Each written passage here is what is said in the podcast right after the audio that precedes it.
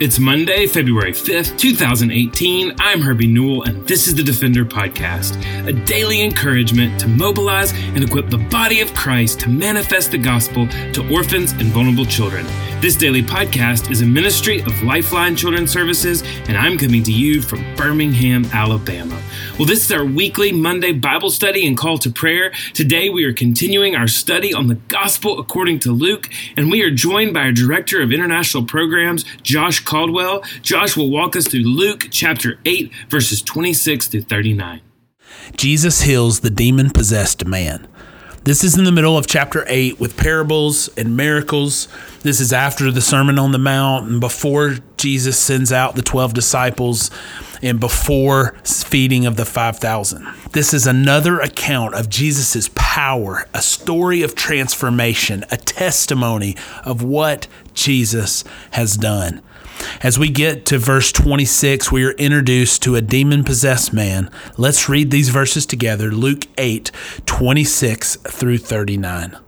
Then they sailed to the country of Gerasenes, which is the opposite of Galilee. When Jesus had stepped out of the land, there met him a man from the city who had demons. For a long time he had worn clothes, and he had not lived in a house but among the tombs.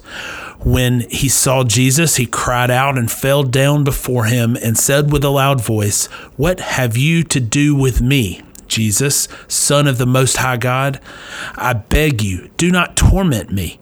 For he had commanded the unclean spirit to come out of the man. For many a time it had seized him he was kept under guard and bound with chains and shackles, but he would break the bonds and be driven by the demon into the desert. Jesus then asked him, What is your name? And he said, Legion, for many demons had entered him. And they begged him not to command them to depart into the abyss. Now, a large herd of pigs was feeding there on the hillside, and they begged him to let them enter these. So he gave them permission. Then the demons came out of the man and entered the pigs, and the herd rushed down the steep bank into the lake and drowned. When the herdsmen saw what had happened, they fled and told it in the city and in the country.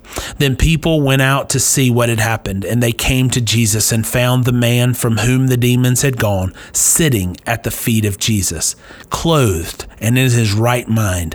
And they were afraid.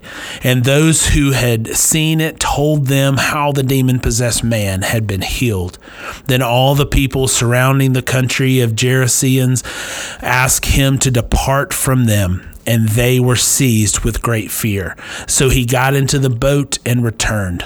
The man from whom the demons had gone begged that he might be with him, but Jesus sent him away, saying, Return to your home and declare how much God has done for you.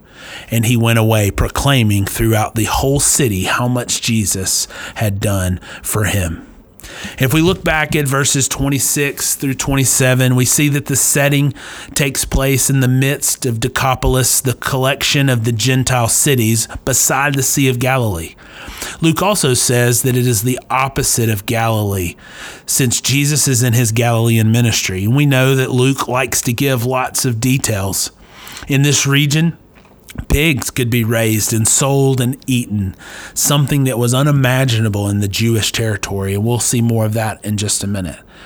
Then enters the scene a man who was possessed by demons, a man with many demons, as we will see later on in the chapter. As we look at the rest of 27 verse 27, 28, and 29, we see that this man, it was clear that this man was possessed. It was clear that this was not a short term thing, but a, but a longer term possession, as it says that he was seized for many time. As as we learn often, he was also dro- driven out to be alone. He could not live in his home, most likely because he was acting crazy and he was necking. He was, he could not be around other people in this way. So he lived in the tombs. The tombs here refers to the caves, and this man was just an outcast. I love this part in verse 28 um, where it's talking about the demons um, were speaking to Jesus and said, Jesus, Son of the Most High God. He knew who he was. And the demon begged not to be tormented because he knew Jesus had power over him. And as we look further into verse 30, we see uh, Jesus then ask him, What is your name? And he said, Legion, for many demons had entered him. And legion refers to a Roman legion of 6,000 soldiers to indicate that many demons had possessed this man and not just one. And they begged them not to be thrown into the abyss and as I was reading one commentary that um, spoke of the Old Testament referring to this abyss as a watery place, but then more well known as the place of the dead. We'll see a little bit of this irony in a few minutes, but this is another favorite part of mine that in verse 32, um, they begged him to let them enter the pigs.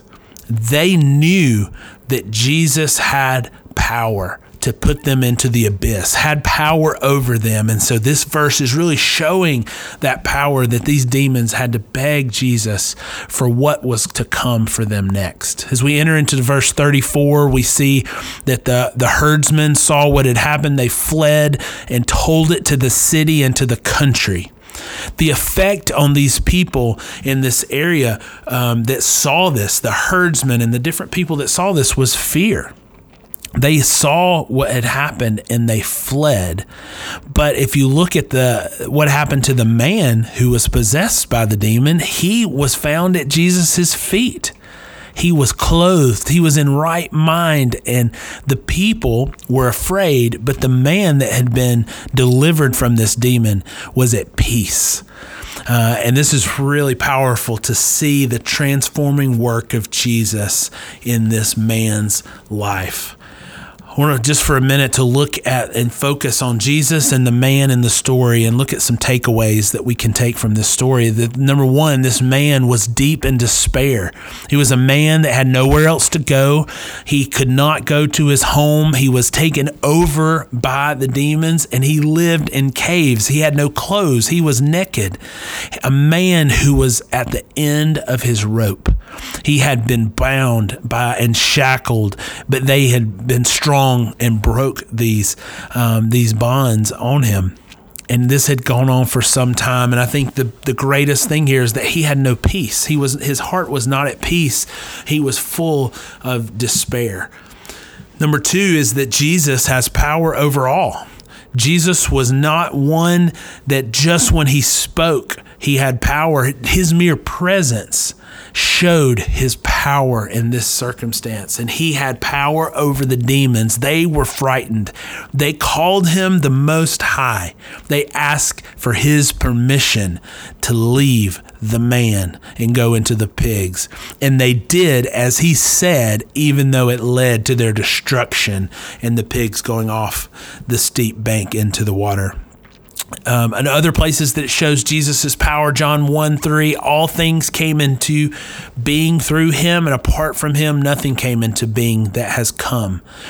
Colossians 1 16, for by him all things were created, both in heaven and on earth, visible and invisible, whether thrones or dominions or rulers or authorities, all things have been created through him and for him. Colossians 1:17, he is before all things and in him all things hold together. Hebrews 1 3, and he is the radiance of his glory and the exact representation of his nature, and upholds all things by the word of his power. And when he made purification of sins, he sat down at the right hand of the majesty on high. Matthew 8 27, the men were amazed and said, What kind of man is this that even the winds and the seas obey him? He had power. Matthew 10 1, Jesus summoned his 12 disciples and gave them the authority over unclean spirits to cast them out and to heal every kind of disease and every kind of sickness. Jesus has power over all. He had this man was full of deep despair. Jesus has power over all. And number three, Jesus has the power to transform life. A man who was once possessed by demons, living in despair, living in the tombs with the dead, chained, restrained, with no clothes, is now sitting at the feet of Jesus. He was he was not only transformed by the demons leaving him and going, but he was made clean and right with Jesus.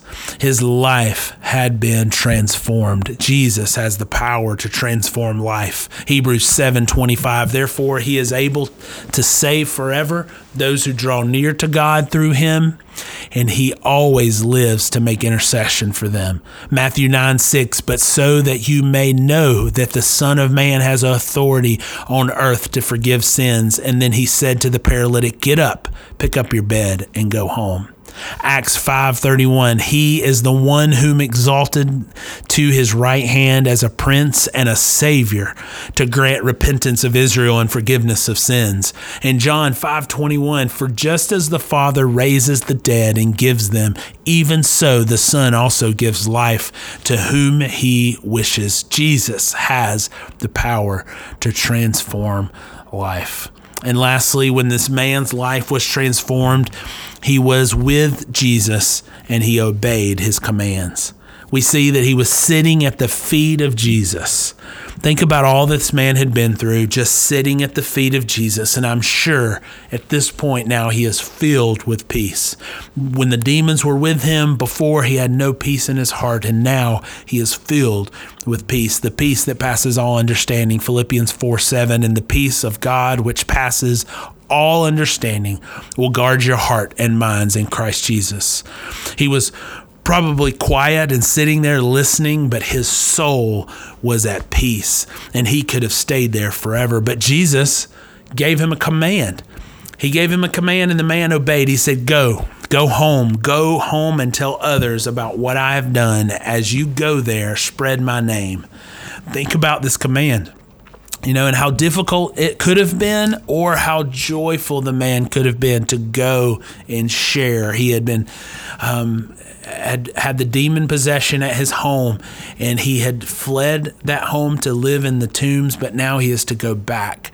And surely the people would have known that Jesus had transformed his life by his words and his actions. I have an experience similar to this that that I, I have a friend that I used to play sports against. He was well known and very popular. He was also known for uh, some indiscriminate behavior while in college, and he kind of disappeared for a while, and we reconnected and saw him constantly speaking of the Lord, constantly sharing pictures and not shying away, or sharing scripture and not shying away from what the Lord is doing each and every day. He had been transformed. And when I saw what the Lord had done, I had no doubt in my mind and my heart that it was real. And I'm sure that's very similar to the, the man that was demon possessed going back to his home, that he would, the people would be sure that he was transformed. So let's look at how this can apply to us.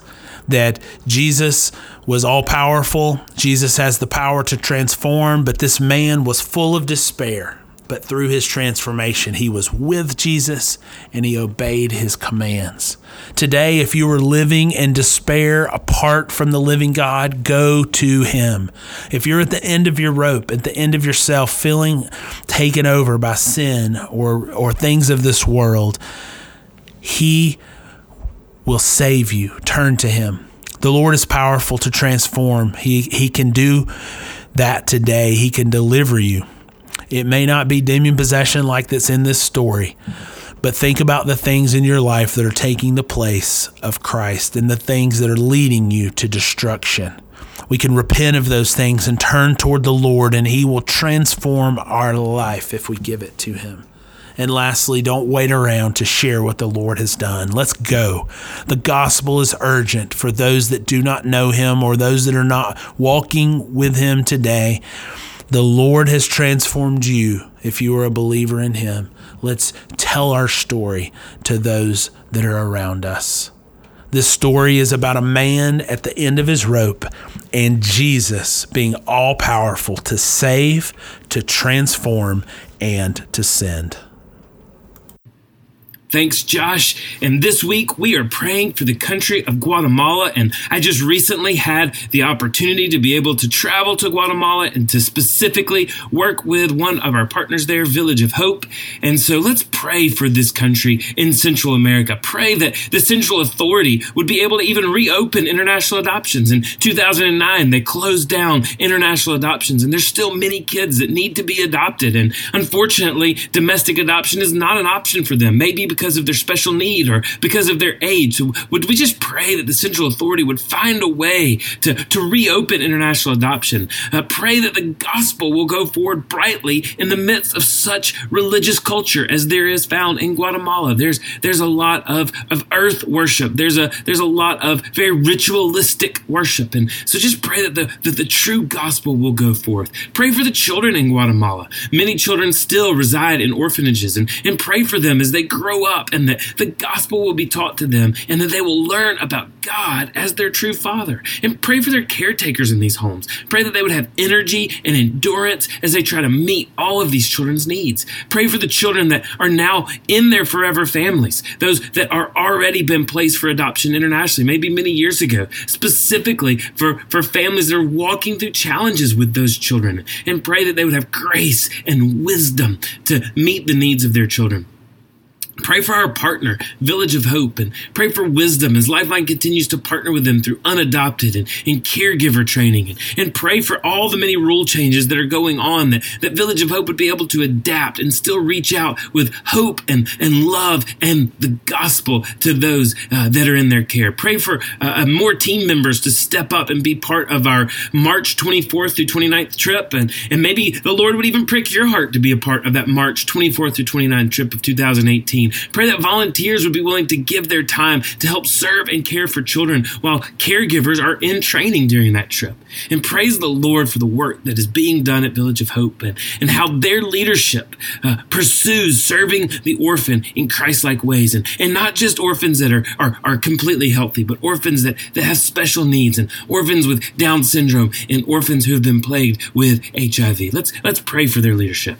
Father, we pray for the country of Guatemala. Certainly, we would ask you that you would open up the hearts and the minds of the central authority to allow intercountry adoption, to allow adoption to continue. We know there are children that are languishing in orphanages, children that need to be adopted, uh, children who may have no other opportunity for a family unless international adoption is reopened. And so, Lord, certainly we don't want to see things happen that would harm children or, or, or would separate children unnecessarily from their families. But, Lord, we would want to see children that need adoption to be adopted. Lord, please be with those at Village of Hope, specifically Todd and Amy Block and, and Addison and Ronald Lopez as they lead the staff there and as they love on these children. Pray for their caregivers that you would just continue to use them to show the gospel. Lord, ultimately, we pray that your gospel would be made known in Guatemala and that it would be able to permeate the people of Guatemala.